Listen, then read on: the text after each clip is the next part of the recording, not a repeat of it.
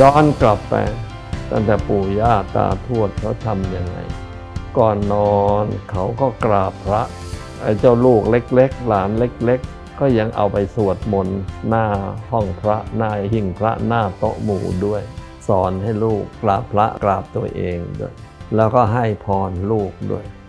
ให้พรนะให้ยังไง ก็ความดีที่แม่ทำพ่อทำในวันนี้นั่นแหละเออวันนี้ตักบาตรหรือวันนี้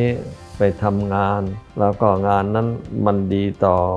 สังคมยังไง ก็มาเล่าให้ลูกฟังว่านี่คือความดีที่แม่ทำพ่อทำแล้วอธิษฐานให้ความดีหรือบุญจากความดีอันนี้คุ้มครองลูกด้วย กลายเป็นให้ไกด์ไลน์กับลูกว่าโตขึ้นมาแล้วควรจะปฏิบัติตัวอย่างไร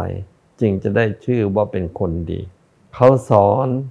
ให้ลูกมีเป้าหมายในการทำความดีมาตั้งแต่เล็ก หลวงพ่อได้ยินประเภทนี้ตั้งแต่อย่างเล็กมา เออ วันเมื่อคืนฝนตก ปลามาเลยว่ายทวนน้ำฝนขึ้นมา พอฝนหยุดตกมันลงตามน้ำไม่ทัน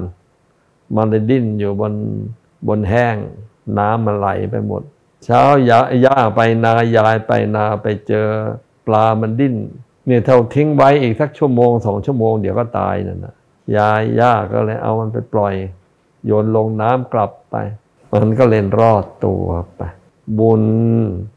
ที่ย่าที่ยายเนี่ยให้ชีวิตสัตว์เป็นทาน เพราะฉะนั้นให้บุญนี้คุ้มครองหลานย่าหลานยาย หลานย่าหลานยายนะทำอะไรก็อย่าเผลอ เหมือนอย่างไอ้ปลาเนี่ยมันเผลอเล่นน้ำฝนมาแล้วเลยกลับไม่ได้สองเออตกทุกข์ได้ยากอะไรแล้วก็ ให้มีคนเขาเมตตาช่วยเหลือมัน เหมือนอย่างกับที่ย่ายายนี่ช่วยปลามันกลับไปลงน้ำให้ชีวิตมัน แล้วตัวเราเองเลยนะ ต่อไปข้างหน้าช่วยใครได้ ก็ช่วยเหมือนอย่างที่ย่ายายนี่ช่วยปลามันนี่แหละ แล้วจะเป็นบุญติดตัวเองไป แค่นี้ต่อไปไปนอน